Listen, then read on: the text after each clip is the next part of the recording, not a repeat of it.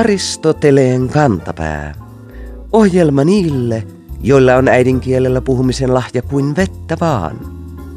Elämässä on asioita, joiden kuvaaminen sanoilla ei ole mahdollista. Usein sanotaan, että tämän vuoksi näiden asioiden kuvaamiseen on kehitetty erilaisia taiteenlajeja, kuten moderni kuvataide, saksalainen opera tai äijävaletti. Taiteen syvempi määrittely on aina painut sanoja. Platonista saakka on puhuttu mimesiksestä eli jäljittelystä sekä esineiden ja asioiden ideoista, mutta vedenpitävää määrittelyä taide on vältellyt taitavasti. Mutta ei välttele enää. Ystävämme nimimerkki Otso Kantosiipi lähetti meille valokuvauskilpailu Foto Finlandia 2018 taidesarjan säännöt, joissa lukee näin. Viikon sitaatti. Taidesarjan kuvat ovat irrallaan kaikissa muissa sarjoissa esitetyistä rajoitteista tai kohteista. Sarjan kuvien tulee välittää katsojalle voimakas tunne, irrallisena mistään selkeästä tilanteesta tai tapahtumasta. Otso Kantosiipi iloitsee. Taide on siis käsittelyrajoituksitta välitetty voimakas tunne irrallisena mistään selkeästä tilanteesta tai tapahtumasta. Ettäs tiedätte nyt sitten. Parasta tässä on se, että määritelmä syntyi kaikista paikoista juuri Suomessa ja vieläpä ilman maabrändäystä. Näin helppo on sanoin kuvata se, mitä sanoin ei voi kuvata. Helppoa, kun sen osaa.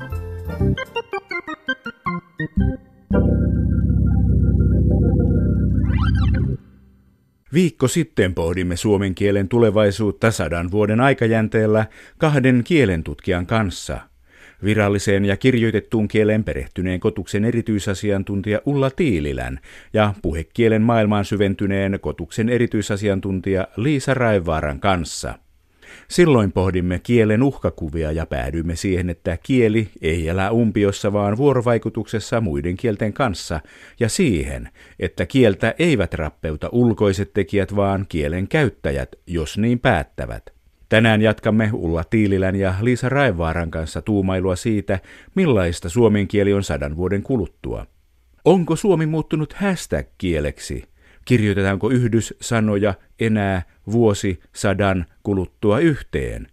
Onko suomen kielessä silloin enää possessiivisuffiksia? Mennäänpä ennustamaan.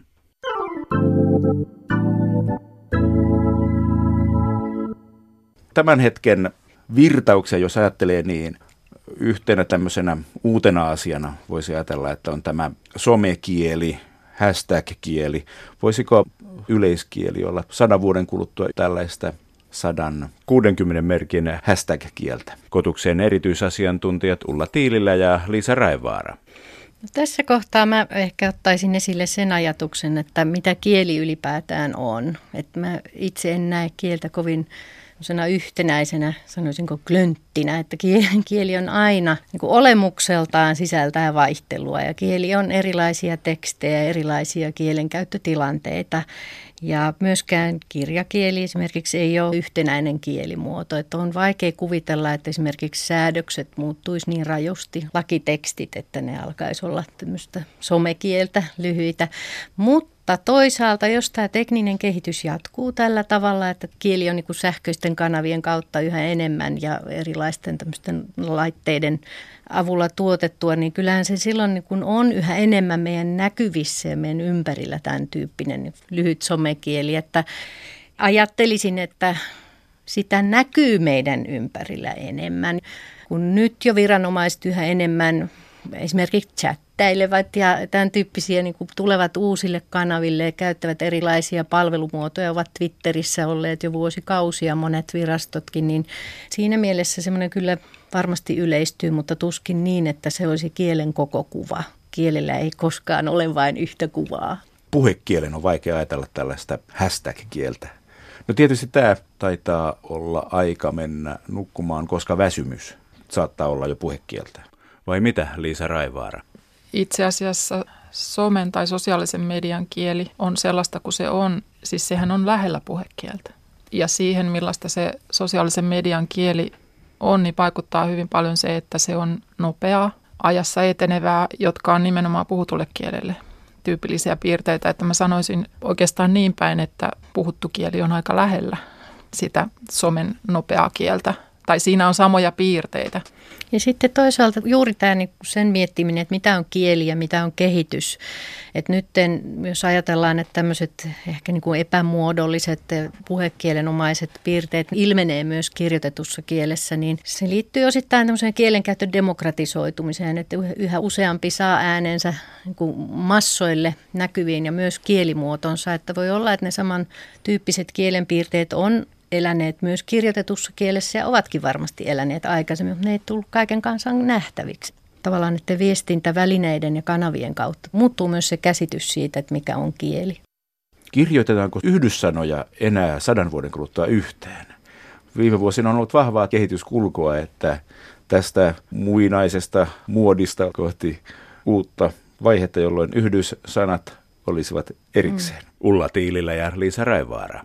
Tämähän on oikein kirjoituksen asia, jos kirjoituksesta puhutaan. Ja, ja oikein kirjoituksella tuodaan esille sellaisia merkityksiä, joista halutaan viestiä. Yleensä nyt yhdyssanoilla on merkitysero, että kirjoitetaanko joku asia yhteen vai erikseen. Ja siinä mielessä mä ajattelisin, että se kyllä säilyy, mutta sitten toisaalta voi olla, että esimerkiksi siihen kirjoittamisen tapaan tulee muutoksia. Nyt jo näkee tämän tyyppistä, sanotaan vaikka senioriosaaja, että se osaaja on isolla olla. Ja tätä voi nyt kauhistella, että kauheata, miten ihmiset kirjoittaa, mutta toisaalta tämmöinen voi helpottaa hahmottamaan yhdyssanan eri osia, osien niin kuin näkemistä, joka sitten voi vaikka tämmöisiä selkokielen tarvitsijoita auttaa lukemisessa, että muutoksia voi tulla, vaikka näin, että kirjoitetaan yhteen, mutta merkitään jollakin tavalla ne yhdyssanan osat. Tämä on nyt tosiaan aika lailla spekulatiivinen asia, tosi vaikea sanoa, mutta jos on joku merkitys, joka halutaan ilmaista, niin sille keksitään se ilmaisutapa ja sen takia sitten ehkä yhdyssanatkin säilyisi.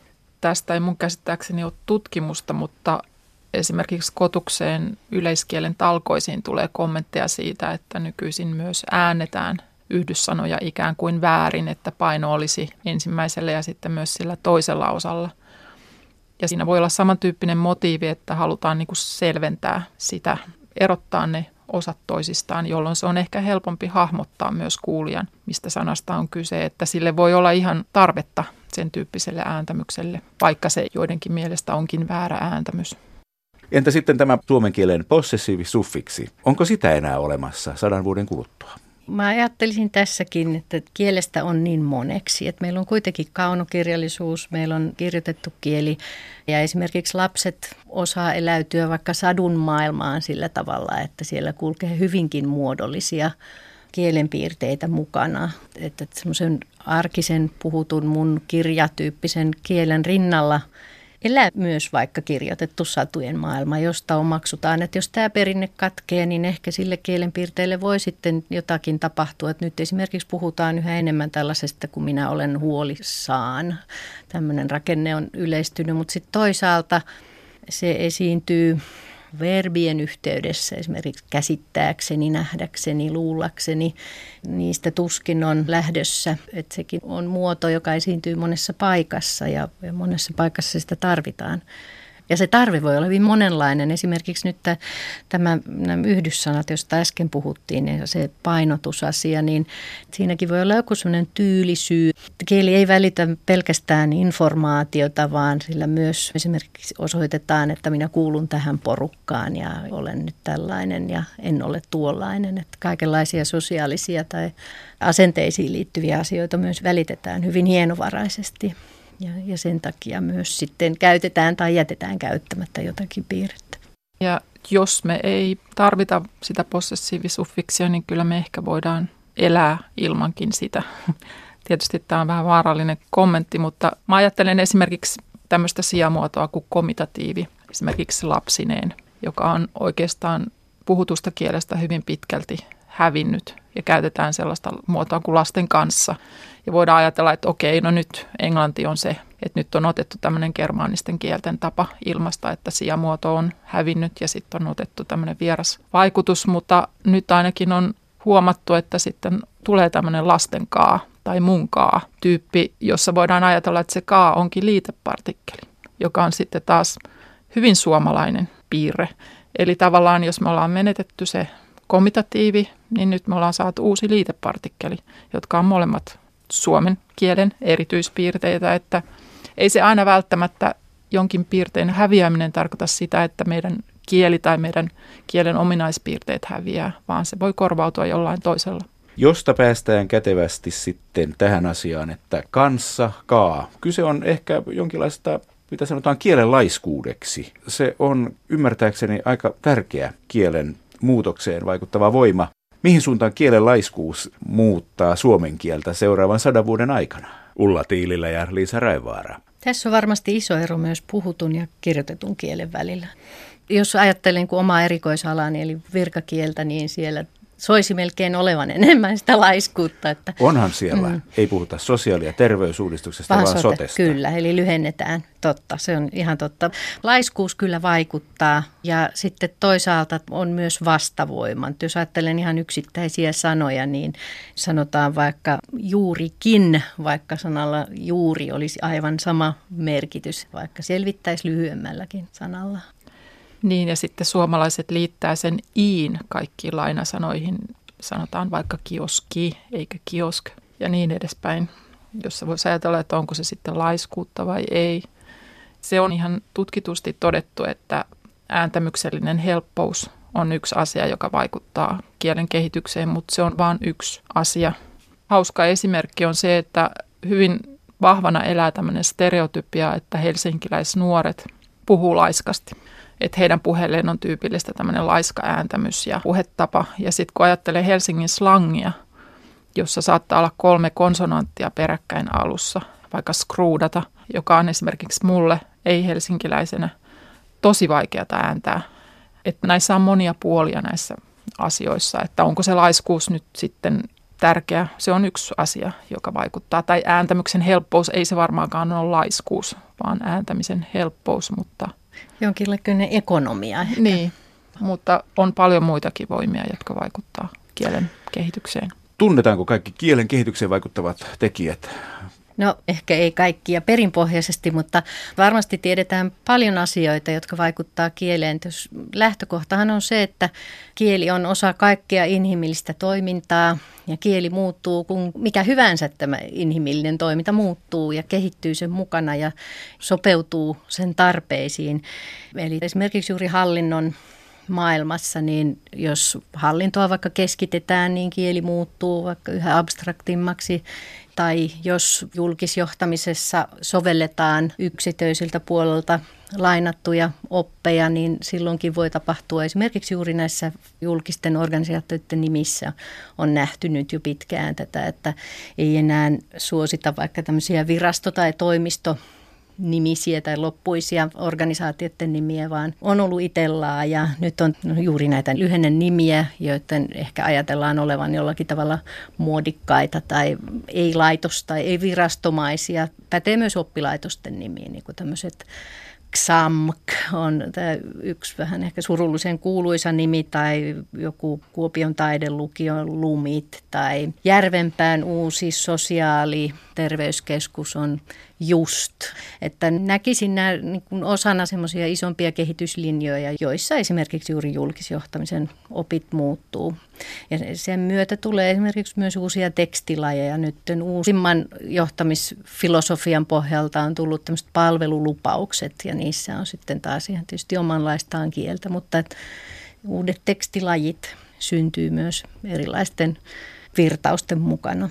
Nyt mä keksin yhden asian, mikä jähmettää kieltä niin, että tämä kaikki meidän spekulaatiomme tässä on turhaa, koska seuraavan sadan vuoden kuluessa, seuraavan viiden vuoden kuluessa robotit ja tekoäly ottavat sillä lailla vallan, että ne hoitavat kaikki asiat täällä Suomessakin ja tietysti suomen kielellä. Ja koska ne ymmärtävät toisiaan vain sen sanakirjan mukaan, joka heille on aikoinaan luotu, he eivät voi luoda uutta, mä puhun roboteista muuten he pronominilla jo, niin he jähmettävät kielen kehityksen siihen, että se toimii konservatiivisena pysyttävänä voimana niin, että ihmiset eivät voi liikaa muuttaa kieltä, jos he haluavat kommunikoida robottien kanssa.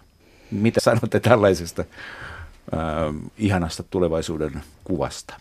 Ulla Tiilillä ja Liisa Raivaara. Se on kyllä ihan totta, että jos meidän toimintakyky olisi sidoksissa siihen, että me pystyttäisiin kommunikoimaan robottien kanssa, joilla on semmoinen oppiva oma tekoäly, niin se olisi hyvin mahdollista, että se jossain määrin jähmettäisi kieltä, mutta mä oon ihan varma, että ihmiset kuitenkin sitten salaa jossain nurkan takana myös kommunikoisi keskenään. Tietysti voisi ajatella, että sitten eriytyisi ikään kuin olisi niin kuin robotti suomen kieli ja sitten olisi niin kuin ihmisten suomen kieli. Silloin se ei jähmettäisi niin kuin koko suomen kieltä, vaan se jähmettäisi tietyn elämänalueen suomen kielen.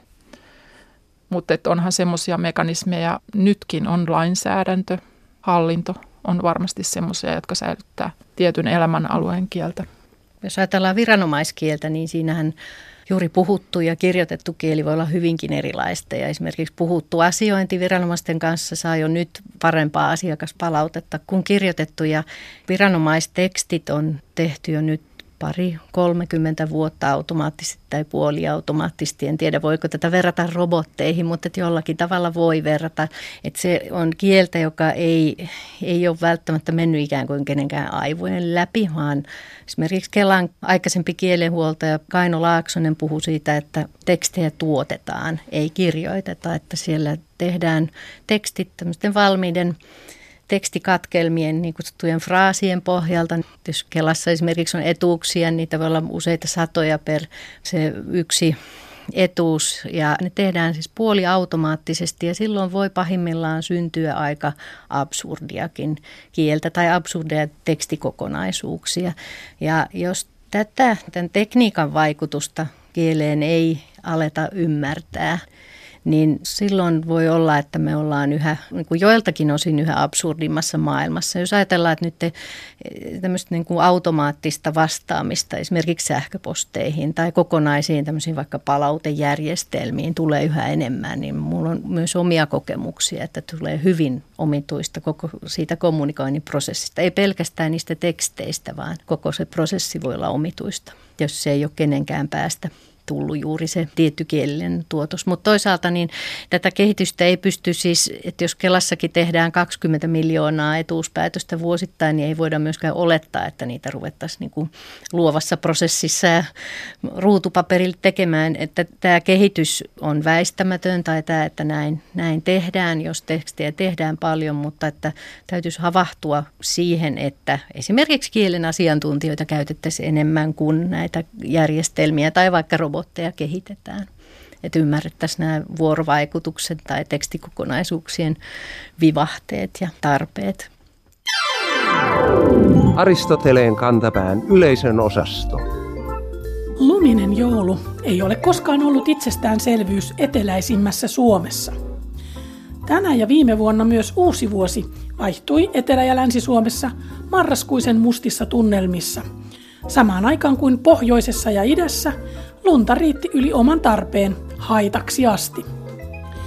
Aristoteleen kantapään Facebook-ryhmän jäsenet kiinnittivät hiljan huomiota siihen, että lumesta ei osata enää edes puhua tai kirjoittaa oikein termein. Aamulehti kirjoitti, yön aikana satoi senttejä sohjoa ja jäätävää vettä. Mirja ihmetteli, voiko sohjoa sataa? Yrjö kysyi, missä vaiheessa räntä muuttuu sohjoksi? Leena ja Mika tiesivät, että räntä muuttuu sohjoksi, kun se saavuttaa maan pinnan. Vesa taas kuuli, kuinka MTV3 meteorologi sanoi jokin aika sitten TV:ssä: Tykkylunta sataa. Tanja arvasi syyn kömpelön ilmaisuun. Minusta tuo on ekonomisesti sanottu. Paljon hankalampi selittää, että sataa sellaista lunta, joka muodostaa tykkyä. Eli kysymys on tilan ja ajan säästämisestä oikeiden termien käytön kustannuksella. Vettä räntää ja lunta sataa. Lämpötilasta riippuen lopputuloksena on jalat alta vievä jää, kengät kasteleva sohjo, puihin kertyvä ja sähkölinjoja paikoin uhkaava tykkylumi tai ideaali ihmiskuntaa uhkaamaton valon pimeyteen tuova lumipeite. Aristoteleen kantapää kehottaa kaikkia nauttimaan lumisista talvipäivistä niin kauan kuin niitä riittää.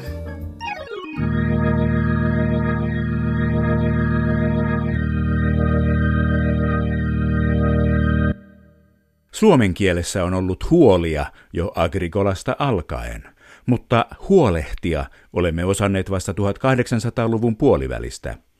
Ehkä siksi nämä samankaltaiset pienet sanat yhä aiheuttavat meille huolta.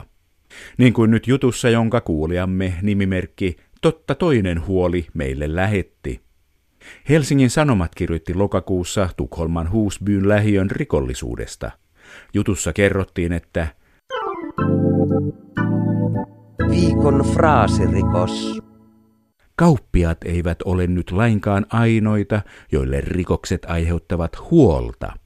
Siinä missä tukholmalaiset ennen huolehtivat ensisijaisesti asunnoista ja palveluista, kuten kouluista, huolehtivat he nyt yhä useammin juuri rikollisuudesta. Nimimerkki totta toinen huoli ällistelee. Onpa hurja uutinen Ruotsista. Toimittaja ei näköjään tiedä mikä ero on ilmauksilla huolehtia jostakin ja olla huolissaan jostakin. Aristoteleen kantapään lähiörikollisuusfraasien capo di tutti capi yhtyy edelliseen puhujaan. Huolehtimisella on kaksi merkitystä, jotka menevät helposti sekaisin, jos ei pidä niiden erottamisesta huolta. Huolehtiminen merkitsee kyllä huolissaan olemista, mutta myös asioiden hoitamista, huoltamista, vaalimista. Niinpä arvovaltainen lehtemme kirjoittaa nyt, että tukholmalaiset tekevät kaupungin rikokset itse – Tuomitsemme kirjoittajan syylliseksi huolimattomuuteen huolehtimiskysymyksissä ja määräämme hänet kuuntelemaan Pave Maijasen Pidä huolta klassikokappaletta joka aamu sata kertaa ennen töihin lähtöä, niin eiköhän tämä ongelma sillä parane. Viikon sitaattivinkki. Joulu on perinteinen juhla, mutta usein sen viettoon joko syntyy tai vartavasten kehitetään uusia yksityiskohtia. Tämmöisen löysi myös kielitoimiston sanakirjan toimituksen väki joulukuun sanaksi. Tuo sana on tietenkin tonttuovi, ja näin sanakirjan toimitus sanaa maistelee. Joulukuusi, himmeli ja piparkakkutalo kuuluvat tietenkin joulun vakiovarustukseen, mutta viime joulun koristehitti oli tonttuovi. Kyseessä on lattian rajaan kyhättävä pikkuruinen ovi, josta tontun voi kuvitella kulkevan. Ohjeet oman tonttuoven rakentamiseen löytää helposti esimerkiksi internetistä. Yksinkertaisimmillaan oven voi näperellä kartongista leikkaamalla ja liimaamalla. Yksityiskohtia kuten listoituksia, heloja ja vaikkapa postilaatikon voi lisäillä mielensä mukaan. Jos tonttuovea ei jaksa askarella itse, sellaisen voi ostaa valmiina kaupasta. Vaikka ajatus tontun omasta sisäänkäynnistä on herttainen, joutuvat nämä joulupukin pikkuagentit vastaisuudessakin arvioimaan lasten kiltteyttä ikkunalasin läpi tiiraillen. Tonttuovi kun on kaikesta huolimatta vain koriste – eikä se johda mihinkään. Niinpä niin, joulukoristeisiin taitaa päteä sama kuin lahjojen antamiseen. Tärkeintä on ajatus, ei se, pääseekö tonttuovesta oikeasti johonkin.